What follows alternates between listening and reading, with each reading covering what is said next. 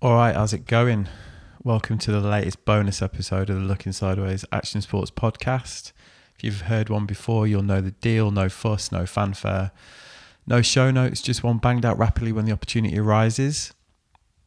I'm speaking a little bit quietly because I've got a new puppy who is asleep at my feet. Don't want to wake him up, but um, he seems like he'll sleep through anything, to be honest. But there you go. Um, so I've got a really good one this week on the old bonus tip with my friend Dan Adams. Now, Dan is the man behind the hugely popular Read and Destroy archive project, both on Instagram and now the new Kickstarter project, which is uh, running throughout this July 2018. Dan, a supremely talented designer, cut his teeth on Rad magazine back in the day. He was also involved in the Tim Leighton Boyce uh, interview I did for episode 31.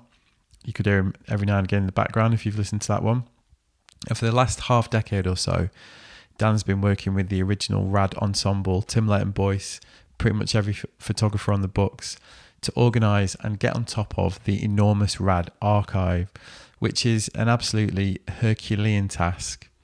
And along the way, Dan and the guys realised what they had on their hands was nothing less than a completely unique cultural artifact, a complete, fully formed history of UK skateboarding from the mid 70s to mid 90s. So they've decided to put it out. Now, initially, that took the form of the Instagram account, Read and Destroy. And uh, if you follow that account, you'll know what a sensitive chronicler and custodian of this precious material Dan has been. Like I say, after the success of the Instagram, the team have decided to take to Kickstarter to try and raise the money they need to produce two complementary books, one covering the early years and one the later period. I've got to say, having seen the archive and also having worked on magazines back in the day before we had digital imagery, I really appreciate what a mammoth undertaking this really is. I mean, the scanning alone, the thought of it made me go out in a cold sweat, to be honest. But when it comes out, I mean, can you imagine what it's going to look like? A complete, beautifully curated and designed history of UK skate culture by the original documentarians behind perhaps the most innovative and influential sideways periodical of the last 30 years. I mean, whether you read it like I did, or you were one of the skaters or photographers who got their start through RAD, the legacy of this thing is unrivaled. Yet yeah, you won't be surprised to hear that I've backed it big time on Kickstarter. And I implore anybody with an interest in UK board sports culture to do the same. Put something back into the scene that's given us all so much and pay homage, homage, never know how to say that, to the originators of our shared lifestyle in this country. So, anyway, here's Dan to chat about the whole thing. Like I say, bonus one this, no show notes or website stuff. But if you do like it and you're a first time visitor, you can check out the rest of my normal podcasts at www.wearelooking.sideways.com. Follow me on Twitter, Instagram, and Facebook. And more importantly, hit up the Read and Destroy Instagram where you can find the Kickstarter address so you can help make this happen. I'll see you at the end. Nice one and enjoy. And the good news is, I didn't wake the dog up.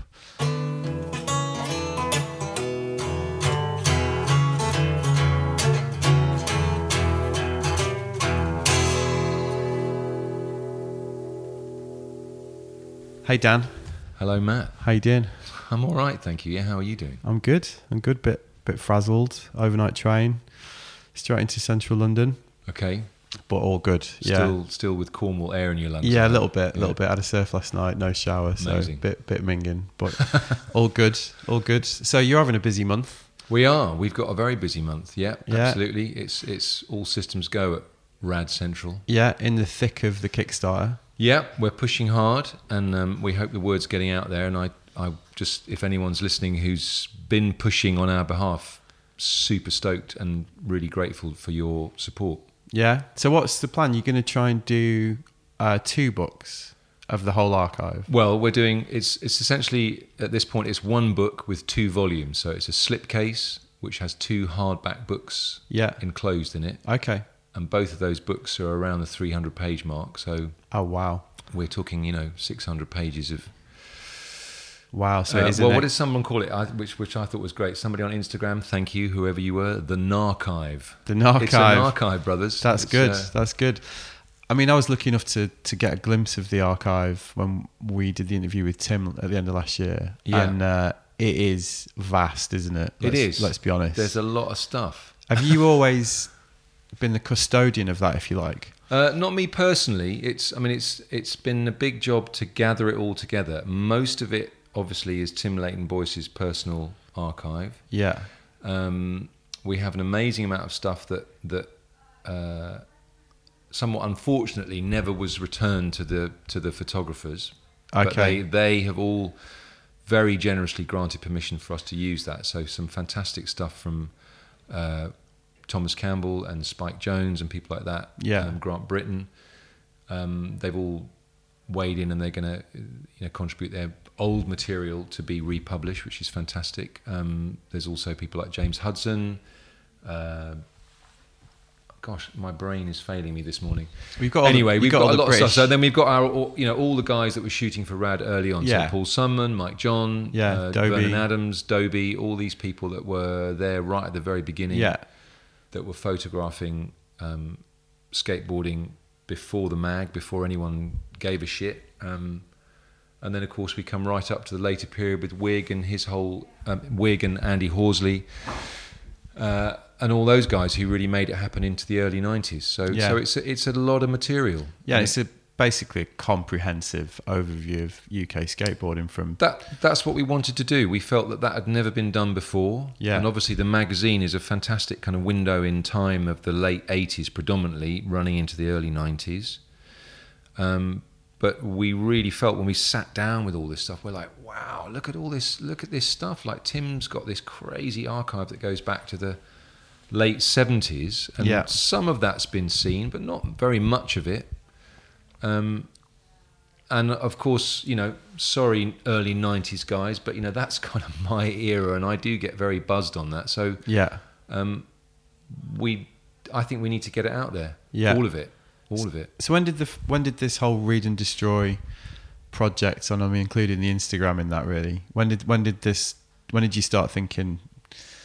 Right, yeah, I'm going to start putting this out. We okay. Well, it's a long, it's a long, very, very slow burn. We sat down as a group together. That's when I say we. That's the kind of early photo. So Dobie, Tim, Paul, Mike, Vernon. We probably sat down a good, at least ten years ago. right, Um, and I think that was probably at the period that you know skateboarding entered its nostalgia phase. yeah, Books started coming out, movies started being made, and we're like, well, hang on a minute, we've got this English perspective. No one's talking about this. Yeah. Um, we sat down, wondered how we could do it. We then spoke to um, Andy Holmes, who'd already done Dysfunctional by then, because Yeah. he, so he had some insight into publishing.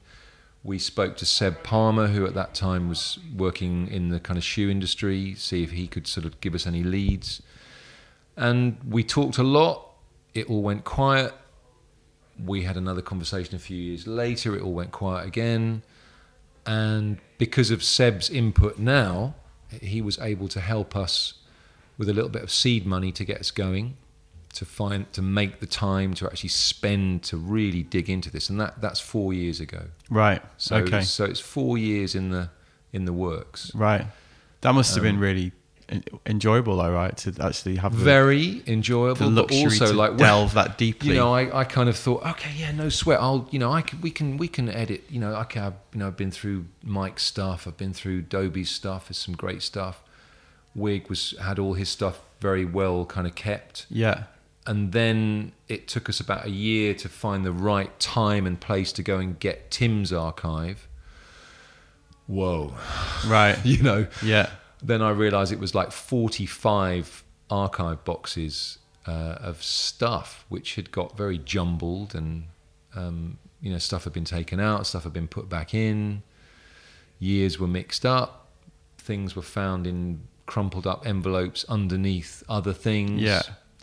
So just to really the pre-digital filing. just the pre-digital files. I'm talking, you know, I'm talking an archive box, which is anyone who knows archiving those large cardboard archive boxes, full from back to front, top to bottom, with 35 millimeter color transparencies, yeah, and or black and white negs. Yeah, So- I mean, obviously, we both used to run magazines back in the day when it was pre-digital, and you, forg I I certainly forgot what a mission it was photo editing back in that in that time, and also, Well- you know, seeing seeing the the archive at your studio, it really brought it back. Quite, I was Yeah. like, Christ, yeah, that's what you used to do, isn't it? Light box, yeah, you know. But I, I have to say, you know, and this is this, this is you know, I suppose old habits and all that. But I love it. I love it's a very nice process, isn't it? You yeah, know, and you sit there with the light box, and you've got this thing called a loupe. If anyone doesn't know, which is a, a small magnifying glass which you place over the transparencies, and you're able to look at them in close focus, and they are to me, they are like little jewels because the color is amazing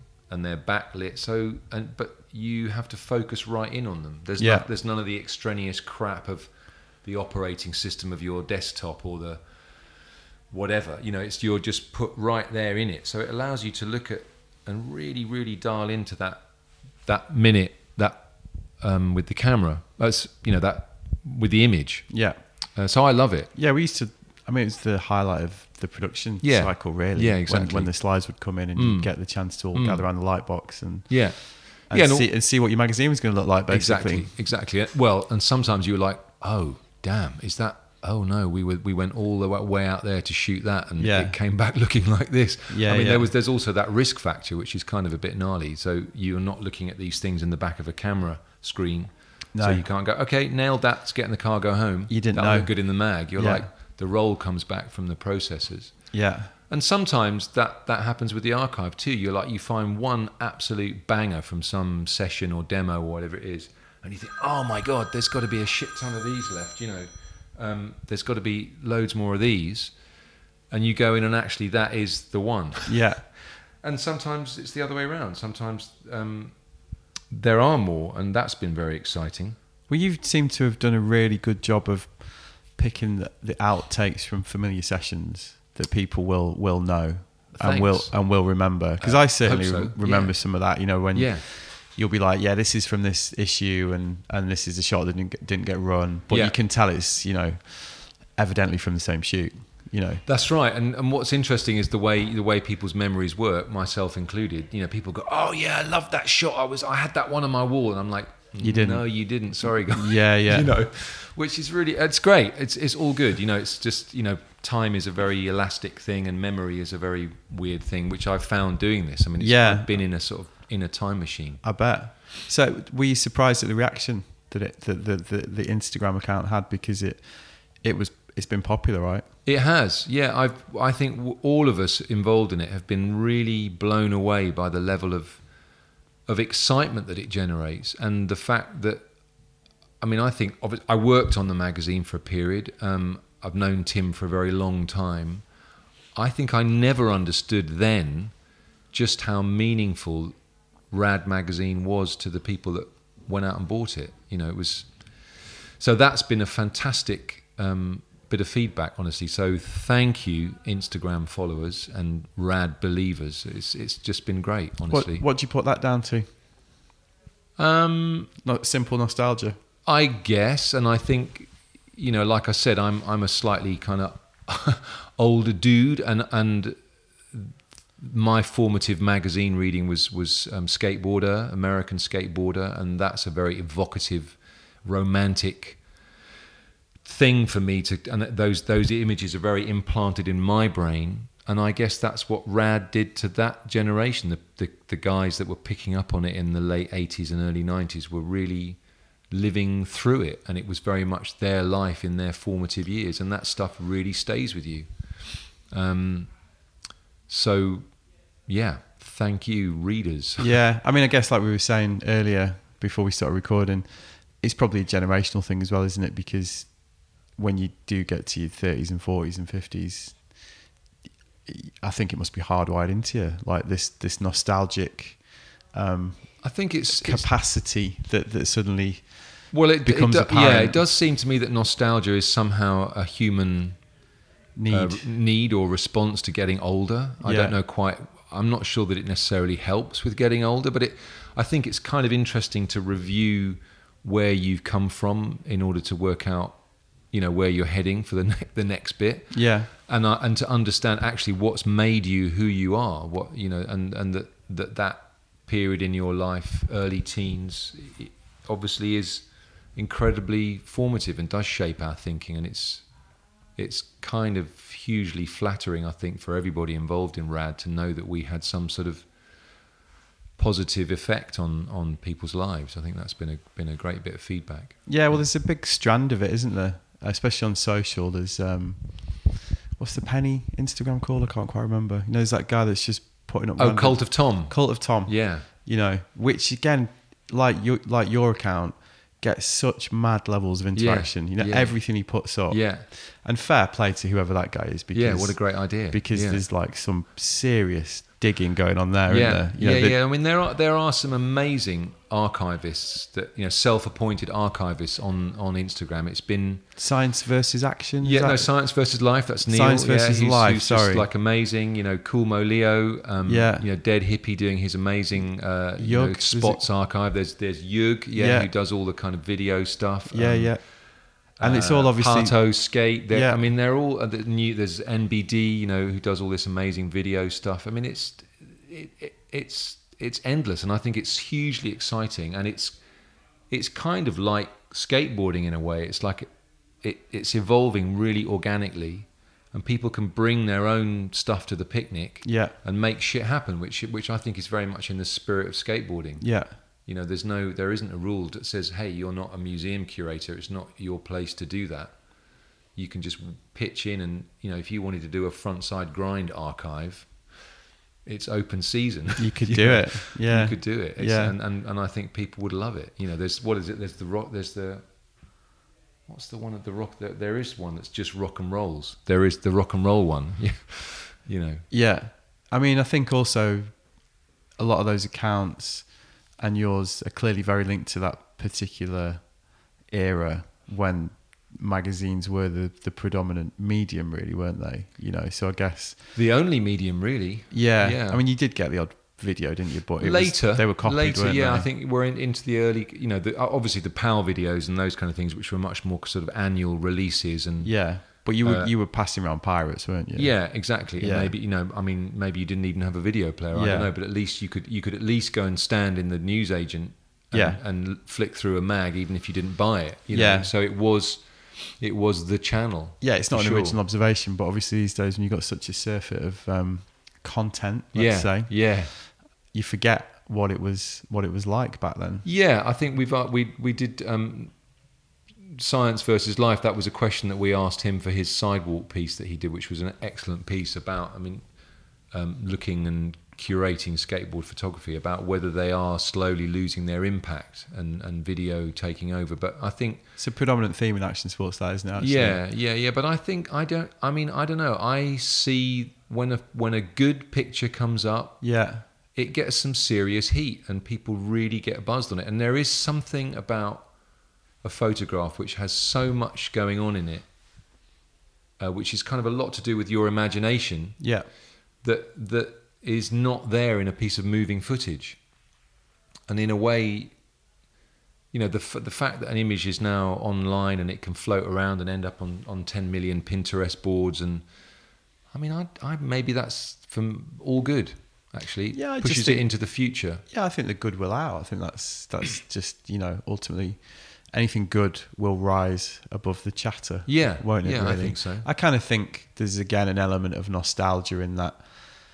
It tends to be really only old farts that write articles about how there's too much stuff around these Yeah, days. exactly, You know, exactly, yeah. I- there's, there's um, there was a friend of mine wrote this piece in, around snowboarding as well, which was just like I think he kind of did it on purpose, like grumpy old man sort of tone. but it was very much like you know, yeah, it's not as good as it used to be when it was a bit more. You had to be pickier. But I don't know. I think I when I was a kid, if I if you'd have told me that I'd have a machine in my hand that I could watch any skate clip in the Yeah. world, I would have been all been over it. I would have been pretty into that. I reckon. Yeah, you bet. Yeah. absolutely. I mean, yeah. That, I mean, you, you'd be like, you know, back in those times, you'd be like, oh man, there's there's going to be like a thing on TV with skating in it. Fuck, I've got to get Transworld, home and like. Transworld Sport. Yeah, Saturday whatever. morning. Well, they're even more random, like some weird kooky slot on some news afternoon news show, and you'd be like rushing home Yeah, somehow, yeah. or like, do you know, how can I get out of school to be able to watch that lunchtime news report on skateboarding? Because you're like so buzzed on the fact that it's it's being reported on by the wider world, and you can see it moving and all of that stuff. So Yeah, yeah, insanely um, exciting times for visually, I think. yeah. So the Kickstarter is running through July, and then you're going to do the the, the two part book. So what's the what's the timescale looking like that for that then? Okay, so we've got it's now. Where are we? It's what, what's the date today? I think it's like the 19th. Yeah. maybe. Okay. So we've got something like 12 days left till the end of July. It's the 18th. The, in fact, the 2nd of August is actually when the Kickstarter closes. So if you would like to help us and get an amazing book at the end, of all this. Um, till the 2nd of August is your chance. We're asking people to pledge now through Kickstarter, which means essentially pre buying a book. Yeah. You, you pledge the money on your credit card.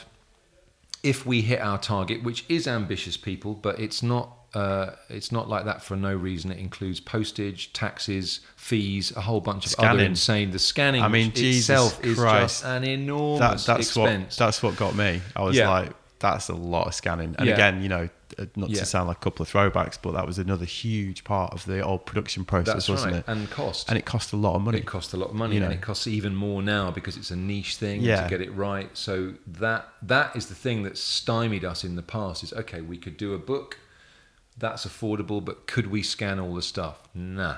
yeah, So to the requisite standard. yeah. So um, don't worry about this this enormous figure that we have on the Kickstarter. Just think about the fact we need to sell 1,600 books, which is not uh, an unnecessarily over ambitious print run.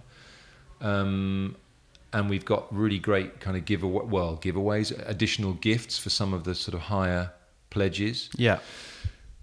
Um, and that's how it works. So if we make our target, you will be charged, and then we can get going on this and finish the book. And it will take a, something like seven months to to complete.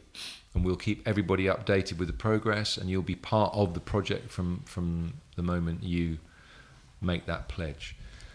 Um, so it's it's that's that's how it's working. So you have to head over to well, if you head over to our Instagram, which is at Read and Destroy, all the details of the Kickstarter are in our um, bio at the top. Yeah. Uh, we've got Facebook, which is the Read and Destroy archive. It's all in there. So there are plenty of channels to find us. Yeah. Um, and let's make it happen. And what's the response been like from from the skate industry? Have you had a lot of support there? We've had an amazing support um, from magazines, you know, the skate media, um, wonderful press, wonderful reposts, um, a lot of really good, strong response out there. And I think perhaps partly because we no one has ever tackled this kind of archive of this sort of size. And you know, although we're covering a very long period, and you may not specifically be like, oh, like 1989 was my era. I was more 1992. I mean, it's all in there. It's all skateboarding, and it's all. If you love skateboarding, I can't quite see why you'd not want to know about where it was coming from before you kind of got there, and where it went afterwards. Um, it, it's it's a good. Well, hey, everything's subjective, isn't it? But from as far as I'm concerned, as a lifelong skateboarder, it's a good story. Yeah. So what what are the what are the proper gems that you've uncovered that you uh, Gems. that have been that have been highlights for you? Um, oh man, that's too that's too difficult to really nail. I mean, I you know I think if you if you like skateboarding, there's just so much. I mean, obviously, I I personally wasn't as committed to the the '90s period, um, but I find pictures all the time. I'm like, fuck, that's such a rad photo, and that. That you know, that's Alex Moul, or and Yeah. he's just killing it. You know, he's he's like such a good shot. And that that's the other thing I found mad about it actually. That I mean, it's going to sound ridiculous, but a how young they were. I mean, what a dickish thing to say, but like you know, because you, are a kid when you when you're yeah, into it. for sure. No, exactly. But um, and then you see a picture like Alex at 14 or whatever. Yeah. You're like, yeah, they were fucking good. yeah, yeah, yeah, you absolutely. know? No, there's. I mean, there's all that. There's all that, and Yeah. then you know, and then just finding some funny little picture of.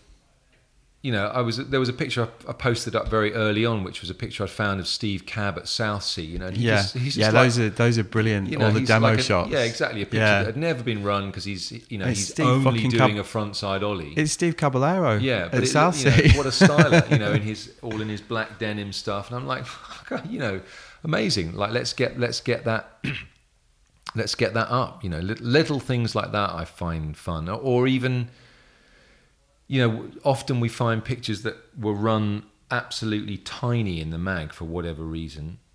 And you're like, my God, why? How how come that only ran that small? Okay, now's our chance to run it full bleed, you know, or something like that. Which, so there are there are ways to reconfigure this. I mean, I'm not. We're not looking at doing.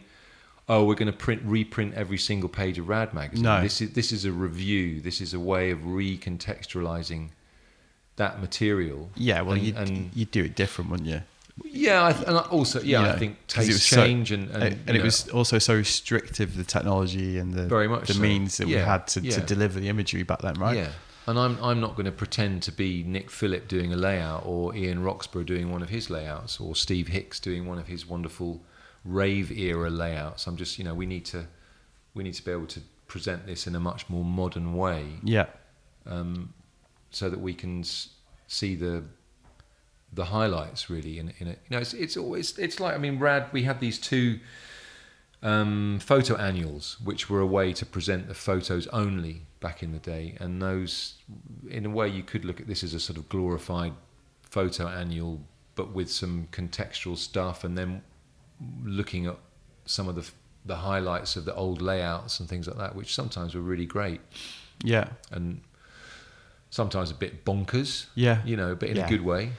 I see some of them used used to make my eyes bleed. Yeah, yeah. Especially yeah, the video grab sequence era. Yeah, Christ yeah, yeah, almighty. That's, that's that's that's yeah. Are you going to throw one of them in there? We'll, we're going to get some video grabs in there for sure. yeah. I mean, that's- that that's- Curtis interview was like pretty much all of it was video grab sequences, wasn't it? Yeah, yeah, yeah. Which is hilarious when you think back. But at the time, I remember thinking it was like, wow, you know, Yeah. what's this? Yeah, I think you know, the, obviously sequences became the thing. They, you know, you had to have them in there, and I think I can't remember Tim telling me just how much they'd had to pay for a video card back in 1992 or whatever, and it was just like crazy amount of money. Yeah, right. Would have been. No, it would it would have got you some all singing, all dancing Mac with a you know probably with a video camera as well now. Yeah. you know, and that was just a card. Yeah. to be able to rip these things to some shitty 72 DPI.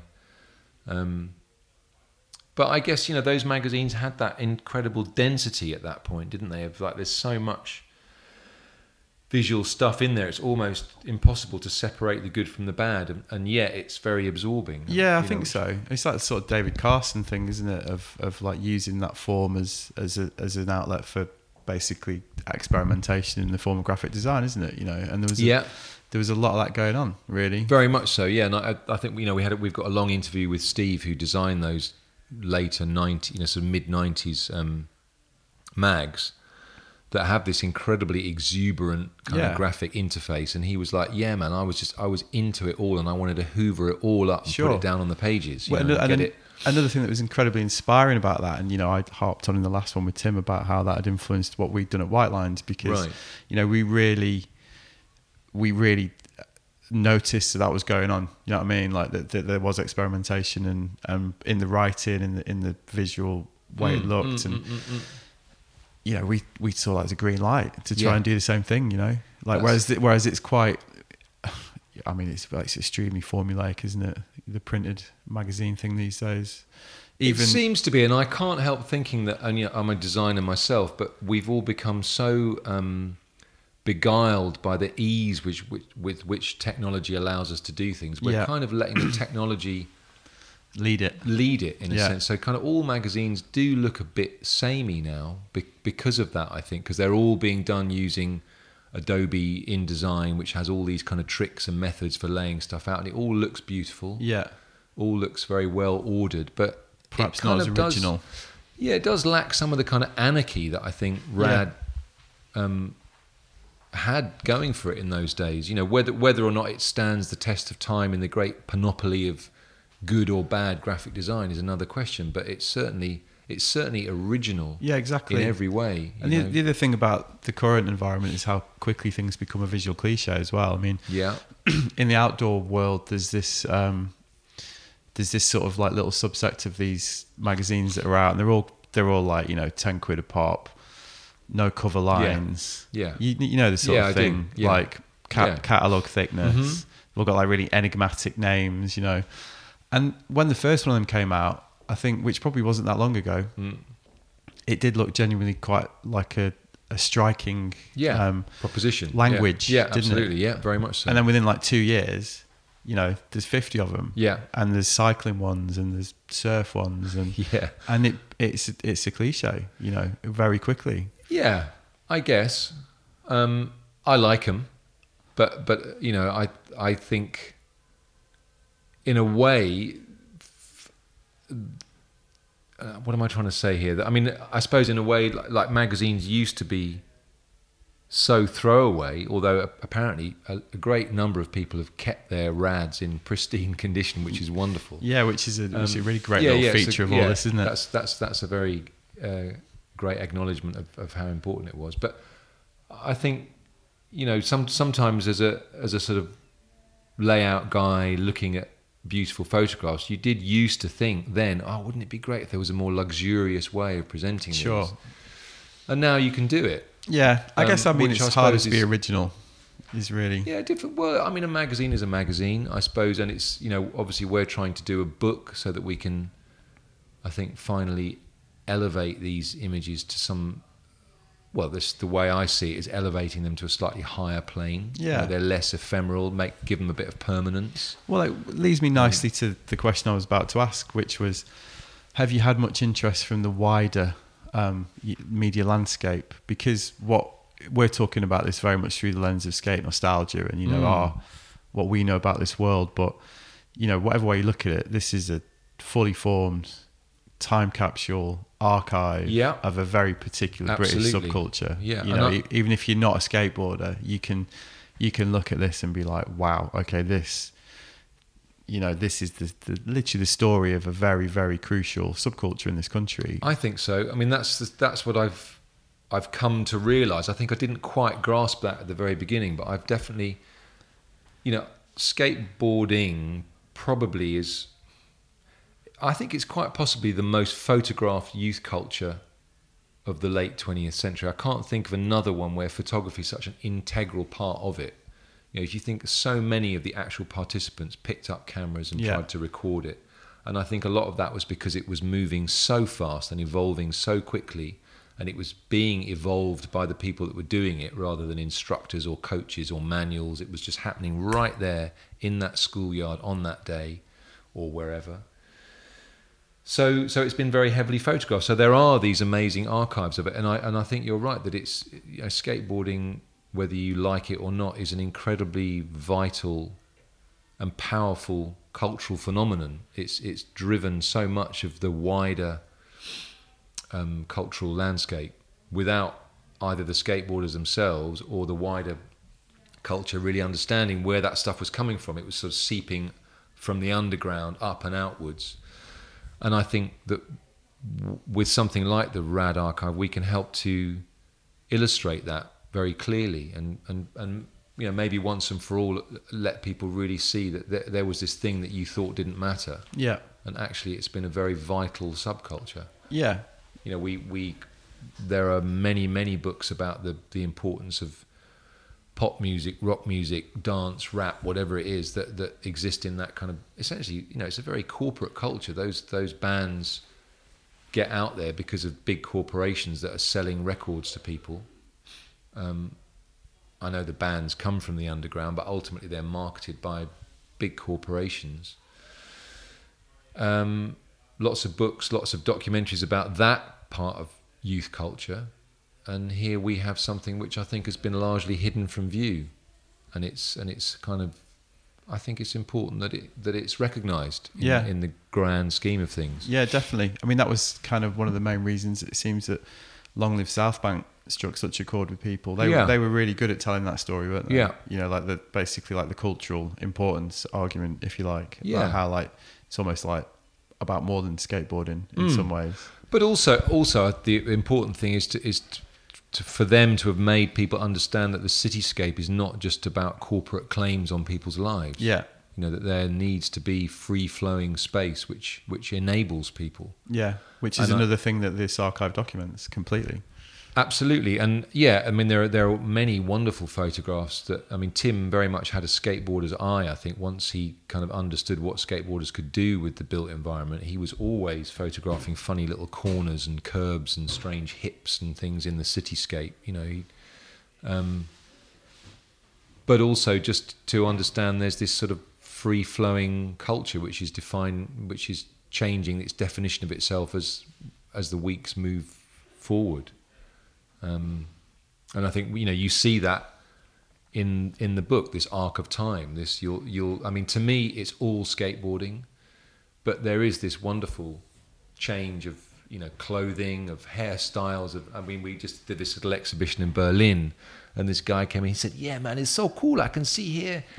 Every different decade has a different game face, you know. So, so he was like, you know, you could suddenly, when you put those '70s pictures on the wall next to those '80s pictures, Yeah. next to those '90s pictures, there was a different game face. That's hilarious. So it? not just a kind of trouser pattern, but Yeah. um, you know, and that that was uh, not just I- wheel size. yeah, yeah, yeah, yeah, So I mean, but again, I think all of those pictures evoke the power of doing and being a skateboarder. Whether you know, and we we posted a wonderful picture that had never been seen before of a kid called Keith Lang in uh, skating in Brighton, young guy, but just total narfest. You know, odd trucks, smashed up board, hundred percent commitment, and um, that got a lot of likes. I think people were across the kind of skateboard generations were tapping into the power that was in that picture, yeah, and that was that was an exciting moment to be able to make that happen. yeah.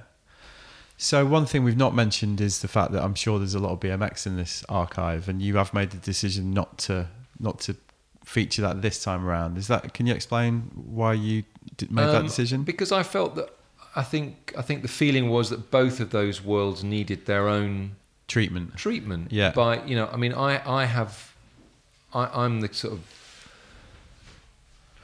you know, I suppose I, I'm the one pulling this project together. So uh, you BMX guys, if you want to hate, hate me. You know, I mean, it's, you know, I.